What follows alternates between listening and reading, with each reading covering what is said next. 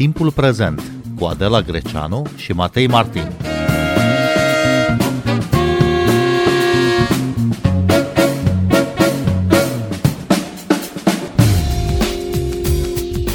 Este patronul celui mai important producător de automobile electrice la nivel mondial, Tesla. Deține SpaceX, un sistem avansat de lansare a vehiculelor spațiale. Conduce Starlink, cea mai mare rețea de sateliți pentru comunicații din lume. Și de câteva luni a achiziționat Twitter, o rețea socială cu peste 300 de milioane de utilizatori. Da, despre Elon Musk este vorba. E foarte bogat și foarte influent, dar nu cumva puterea sa în economie și în politică pune în pericol democrația și libertățile?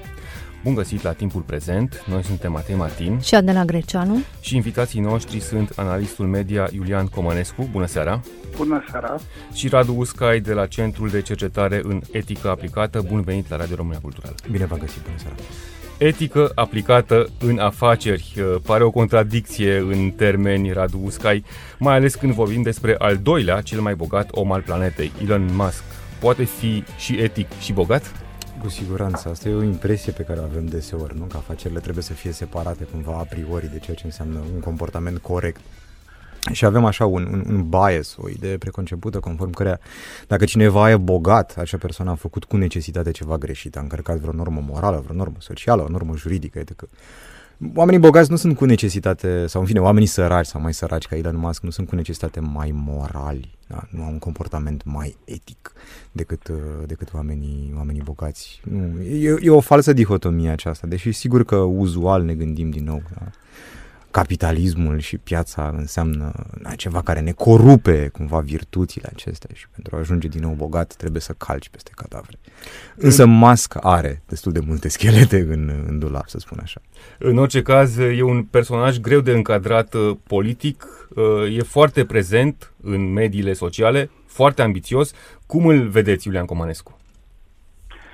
Um, da, raportat la, raportat la, la, la bogăție, uh, sigur că și reputația și track record-ul, CV-ul lui Elon Musk până la uh, Twitter uh, spunea ceea ce uh, domnul Puscai oarecum enunța la modul general, că poți să faci bani și uh, la modul onest. Deci el are o carieră de investitor un lucru foarte utilă ca PayPal, nu un sistem de plată care a fost revoluționar la vremea respectivă și încă este foarte bun, Tesla, mașini electrice, Uh, toată povestea cu spațiul. Uh, acum avem și, și sateliți care, care dau uh, internet. Este o inițiativă a lui cu nume amuzant The Boring Company, compania de găurit, dar și plicticoasă în același timp, care încearcă să rezolve problema transportului din orașe uh, prin subteran, pentru că mașinile zburătoare și uh, diverse soluții de trafic terestru nu, uh, nu țin după evaluarea lui Musk. Deci, până la Twitter, lucrurile erau în regulă. Problema este că uh, la Twitter Musk s-a apucat să se ocupe cu ceva la care nu se pricepea în mod special, în speță uh, uh, informația în sens uh, jurnalistic, nu de bits de calculator. Bun, dar politic uh, sau civic, cum ar trebui încadrat uh, Elon Musk?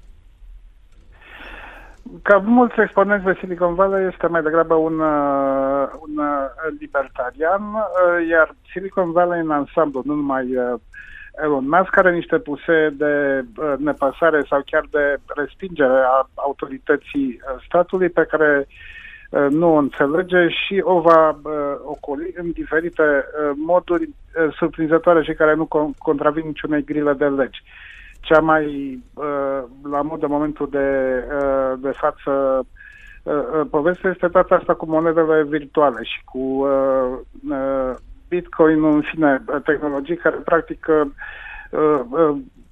subminează autoritatea de a emite moneda a, a țărilor.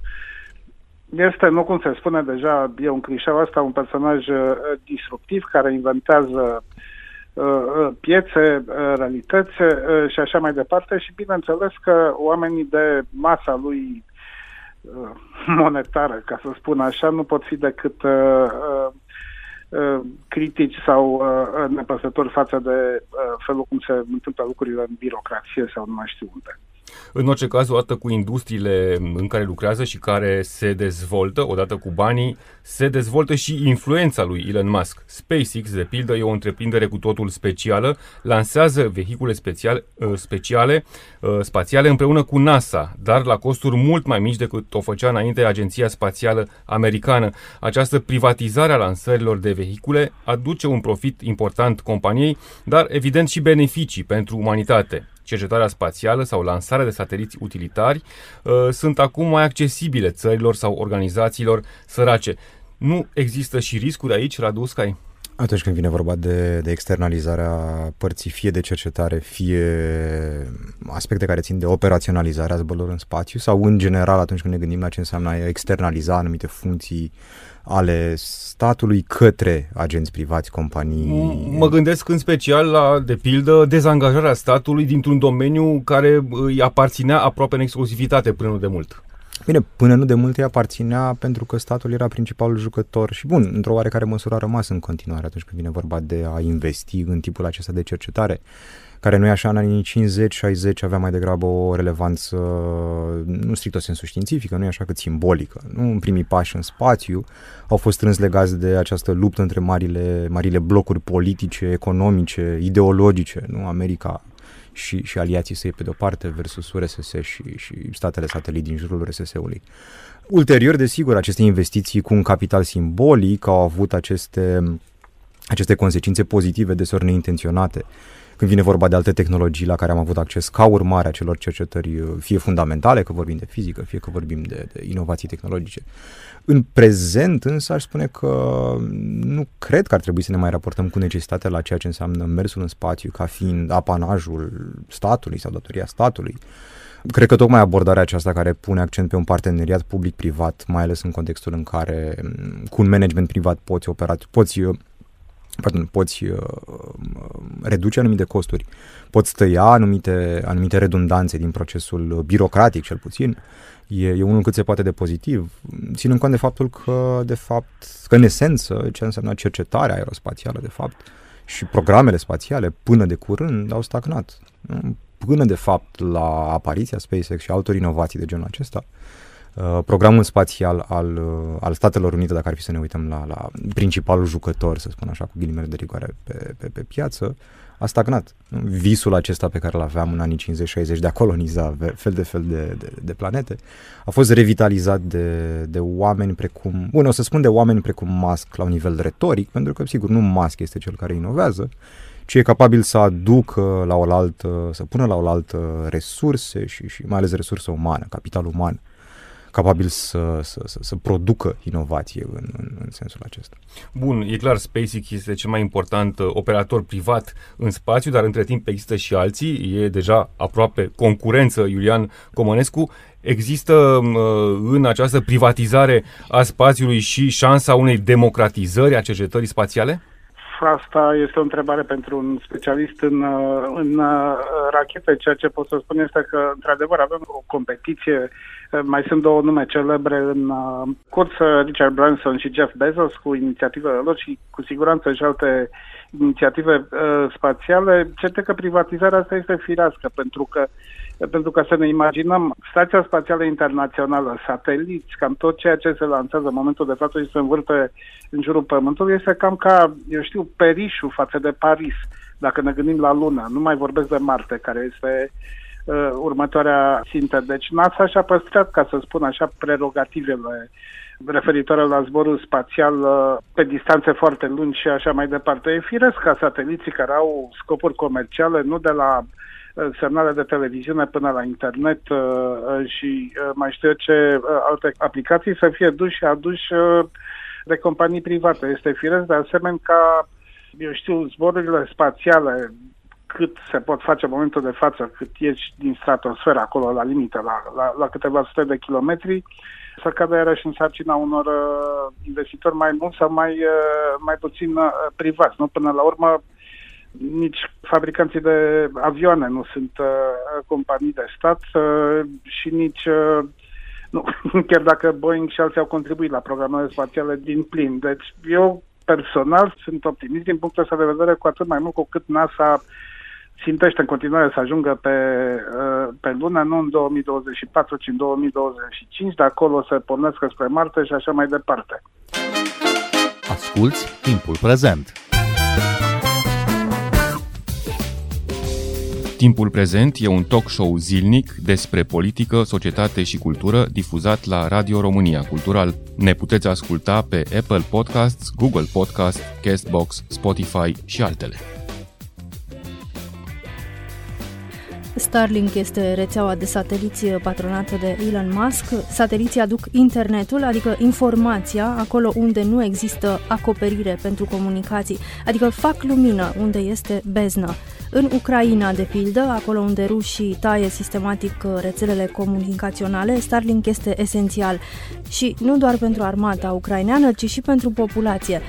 Poate influența Elon Musk cu sateliții săi soarta războiului?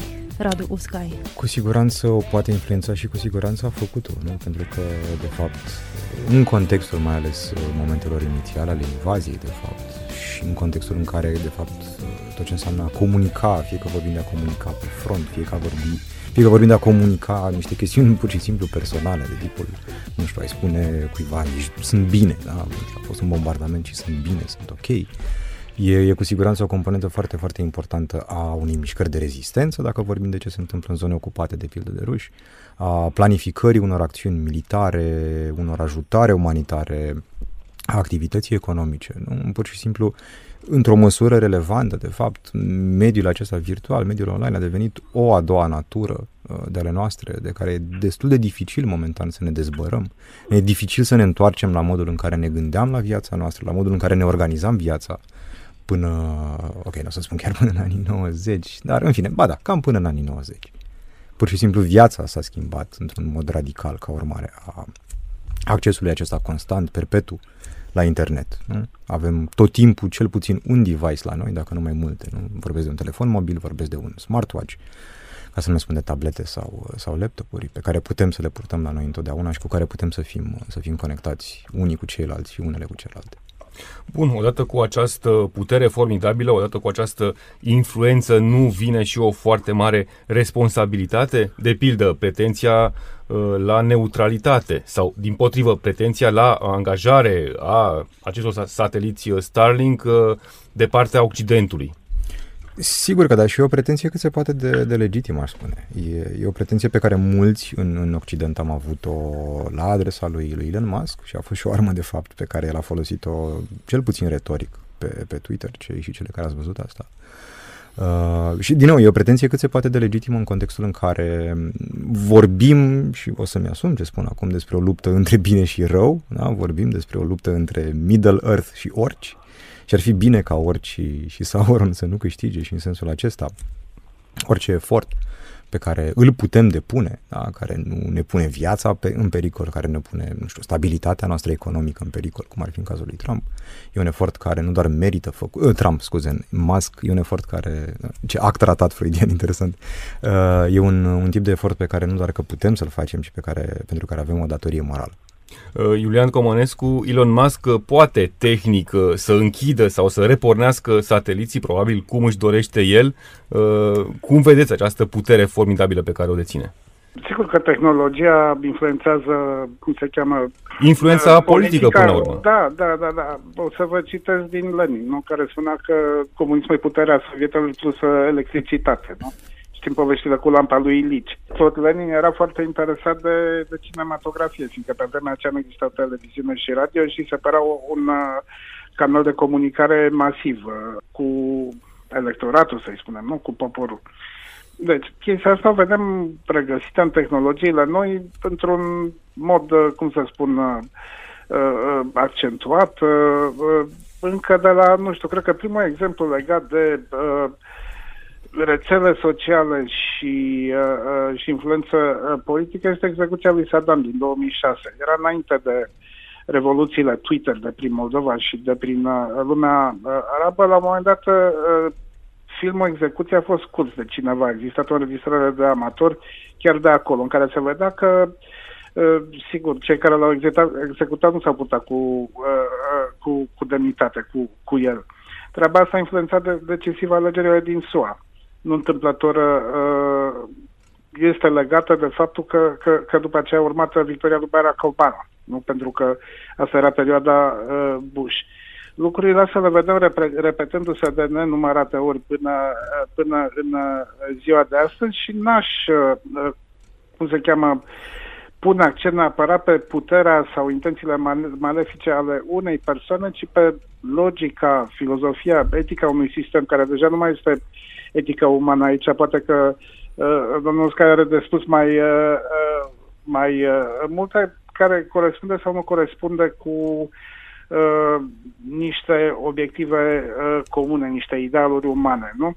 Avem rețelele sociale, mutăm puțin de la Musk uh, la, uh, la Facebook și știm că de unde era un debușeu minunat uh, pentru vremurile apăsătoare politice, o unaltă de comunicare foarte, cum să spun, suplă pentru, pentru diferite uh, lucruri, a devenit un set de cimitiri de amintiri, nu? Pentru că toată lumea citește, citește amintirile, toată lumea este nemulțumită, sunt tot felul de discuții fără prea mare rost acolo și, ca să vezi, s-a dovedit uh, a fi uh, poroasă la povești ca uh, aceea cu Cambridge Analytica, în care o firmă dubioasă de consultanță politică foarte bazată de tehnologie a folosit datele utilizatorilor pentru a influența alegerile. Deci, din punctul ăsta de vedere, e un fel de unde dai și unde crapă. Este și povestea asta cu Musk și Twitter-ul. El cumva a avut un soi de reticență vocală și extinsă din partea uh, liberalilor americani în momentul în care a achiziționat uh, Twitter, pentru că se știa că profilul lui de Silicon Valley nu ducea tocmai aproape de stânga democrată din, uh, din America. Dar nu neapărat asta este problema la Musk. Problema este că uh, el are niște limite de înțelegere, este ca formație uh, inginer și nu poate să uh, imagineze uh, într-un mod uh, coerent o problemă ca libertatea de, de expresie. Știm că genul ăsta de personaj a mai avut și Wikileaks și Julian Assange și alți oameni de felul ăsta tind să uh, creadă în adevăr needitat în uh, libertatea absolută de expresie sau ceva de genul ăsta, a spus, spus Musk în momentul în care a preluat uh, Twitter. Lucrurile astea nu stau în picioare. Noi toți cei care am avut treabă cu comunicarea publică sub o formă sau alta știm foarte bine că uh, de fapt eu sunt foarte, foarte nuanțate și este nevoie de o practică și de un sistem de reguli în care să funcționeze. Să ne amintim, în ianuarie 2021, Donald Trump, care pierduse alegerile prezidențiale, își îndeamnă susținătorii să meargă la un marș spre Capitoliu. Clădirea reper a democrației americane a fost devastată de protestatarii furioși. Twitter a luat atunci decizia să suspende contul fostului președinte, un utilizator extrem de activ al rețelei, unde promova informații false sau agresive și adesea mesaje rasiste. Donald Trump era urmărit de peste 80 de milioane de utilizatori uh, iar Twitter a motivat suspendarea contului uh, invocând abaterile acestuia de la normele permise și mai ales limitarea incitărilor la violență. Elon Musk a preluat Twitter anul trecut, în toamnă, și imediat l-a scos pe Donald Trump din carantină, adică a permis uh, redeschiderea contului. Poți lăsa partipirurile politice să treacă înaintea politicii companiei, Radu Sky? Poți, în principiu evident. Însă, cred că în cazul lui, lui, lui, lui Musk, pentru că nu, am, am început discuția de fapt analizând care e poziția lui politic, în ce crede Musk. Și Musk deseori, atunci când e întrebat asta, o să ne spună că el este un democrat cu state vechi, este un contributor cu state vechi la, la campaniile democraților. Parcă a spus că de curând nu se mai simte reprezentat de Partidul Democrat, simte că Partidul Democrat s-a deplasat mult mai la stânga și el a rămas în aceeași poziție și că din cauza aceasta nu se mai simte reprezentat de democrați și a spus că ok, voi începe să fiu, uh, să fiu un susținător al, uh, un donator, pardon, al, al, al republicanilor, se va înregistra pe listele de vot ale republicanilor. Uh, dar Aș spune că partipriurile acestea politice pe care el le are acum sunt cât se poate de, de evidente, nu doar prin faptul, prin prisma faptului că l-a dezghețat sau l-a, l-a scos din carantină pe, pe Trump, ci sunt tot felul de, de speculații pe care atunci când am auzit prima oară am spus, ok, bun, e doar Musk fiind, uh, e, e just Musk being Musk. Da? Um, îi place să vorbească mult și mult despre el însuși. Uh, Însă mi se pare din ce în ce mai, mai plauzibil să, să vedem de fapt în ce a făcut Musk acum. Da? În faptul că a cumpărat Twitter, încercarea ca el să-și construiască o platformă pe care, de fapt, să-și construiască o întreagă platformă politică. Nu m-ar mira în, în momentul acesta să, să-l vedem pe Musk un candidat în alegerile primare din Partidul Republican, dacă nu, dacă nu la următoarele, atunci cu siguranță până la sfârșitul acestui, acestui deceniu Uh, speculațiile acestea s-ar putea să, să-și găsească, uh, să-și găsească un, un reprezentant în realitate. Uh, și de aceea cred că putem să vedem ce se întâmplă aici prin, prin filtrul acesta. Și partipriurile acestea politice se văd cât se poate declara în modul în care el administrează platforma. Libertatea de exprimare există, dar atunci când ceva îl deranjează pe Trump, brusc putem să interzicem lucrul acela. Elon Musk este un susținător uh, al libertății de expresie, dar ce mai înseamnă această libertate de expresie atunci când în numele ei se incită la ură și la violență? Iulian Comănescu. Bun, libertatea de expresie, în mod tradițional, conține în sine, în sine într-un anumit grad și propriul exces. Știm asta. Eu cumva dreptul de, de a exagera cât timp nu facem lucruri inadmisibile, cum ar fi incitare directă la violență sau uh, Uh, negăm Holocaustul sau suntem rasiști sau lucruri de genul ăsta. Problema este că această definiție este clasică și operat, operantă într-un sistem media de tip clasic. Acum suntem în uh, epoca platformelor, nu? a rețelelor uh, sociale care, care trăiesc într-un uh, echivoc și o dificultate fundamentală, uh, care este aceea că vor să fie în același timp și platforme de exprimare, nu? Care trebuie să fie uh, neutre și uh, relevante într-un, sol, într-un, sol sau, într-un fel sau altul, trebuie să respecte niște reguli, într-un, uh, într-un fel sau altul trebuie să se ocupe cu adevărul. Deci, pe de o parte, trebuie să lase să treacă o mare cantitate de expresie de orice fel, pe de altă parte, trebuie să aibă grijă ca, ca lucrurile să nu ia razna, cum am luat-o cu Cambridge Analytica, nu? Sau cum Trump a, a putut debita uh, minciuni uh, Uh, și tâmpenii atâția ani de zile pe Twitter până când uh, a fost interzis. Lucrurile astea, din păcate, nu au o soluție în momentul de față. Dacă ne uităm la o rețea socială prin comparație cu, uh, cu o redacție clasică, știm că o redacție clasică este de regulă câteva zeci de oameni care trăiește într-un sistem de, de reguli ale, ale presiei clasice. Asta înseamnă că după jurnalist care este uh, antrenat să aibă acuratețe și să, uh, să uh, asculte și partea cealaltă în momentul în care este un subiect uh, litigios și așa mai departe.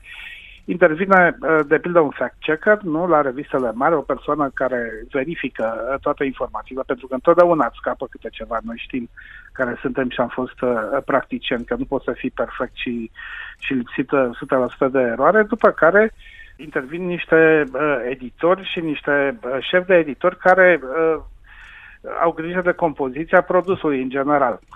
Povestea asta nu poate fi replicată pe rețelele sociale. Toți tindem să ne plângem de uh, uh, diversele banuri, interdicții pe care le dă Facebook, care de multe ori se dată inteligența artificială, care, na, din păcate, ceva mai, mai stupid și mai tâmpit decât inteligența artificială, așa cum o uh, Uh, ne, ne împiedicăm de ea în ziua de astăzi uh, nu există, sau de, uh, sau de moderatori foarte prost plătiți și foarte prost pregătiți. Sigur că aici este și un eșec principial al proprietarilor de platformă al business-ului, dar mai este și o, o dificultate, o imposibilitate conceptuală, fundamentală în, în toată această situație. Iar din asta, bineînțeles că veșnic vom avea uh, fie prin, uh, uh, prin uh, moderare, fie din potrivă, prin carențele de moderare, prin prea puțină moderare, un, un bias, o, o influență, o părtinire politică pe astfel de lucruri. Bun, Elon Musk e foarte activ civic și politic, are soluții, are certitudini. Să ne amintim, anul trecut a schițat un plan de pace între Rusia și Ucraina sau o propunere de acord între China și Taiwan prin înființarea unei zone administrative speciale totul în 280 de caractere câte suportă o postare pe Twitter. Uh, ca patron se supune sau nu regulilor impuse de Twitter celorlalți utilizatori? Ar trebui să se supună în calitate de utilizator, cu siguranță. Dar cu siguranță va modifica oricând regulile respective, fiindcă nu e așa, el este Uh, el este în charge acolo, nu? el este autoritatea uh, politică, etică, epistemică, economică a respectivei companii. Uh, bun, pe da. Twitter oricine are voie să spună orice, doar că uh, Elon Musk nu este oricine. Bine, mai puțin, mai puțin să spunem unde e Elon Musk. Nu? Așa a fost acel cont celebr al unui jurnalist care a fost banat tocmai pentru că ne spunea constant unde, unde e avionul lui Musk. Iulian Comănescu, pe scurt, cum ieșim uh, din această lume pe care o descrieți, care este în afara regulilor informaționale pe care le cunoaștem? Cum vom putea? Pe undeva singura șansă în momentul de față este deplasarea uh, competențelor uh, media, competențelor jurnalistice uh, sau de editor de la cei care emit mesajul, platforma sau alte lucruri, pentru că nici presa nu stă prea bine în ultima uh, vreme, către, către receptor, către, către utilizator sau cititor. În măsura în care uh, alegătorul, cetățeanul, uh, uh, va ști să-și creeze o cultură media, o competență media, o alfabetizare media, lucrurile vor sta mai bine. În caz contrar, va fi din ce în ce mai problematic pentru democrație. Iulian Comunescu, Radu Uscai, vă mulțumim tare mult pentru discuție. Noi suntem Adela Greceanu și Matei Martin. Ne găsiți și pe platformele de podcast. Abonați-vă la Timpul Prezent pe Apple Podcasts, Google Podcasts și Spotify. Cu bine, pe curând! Thank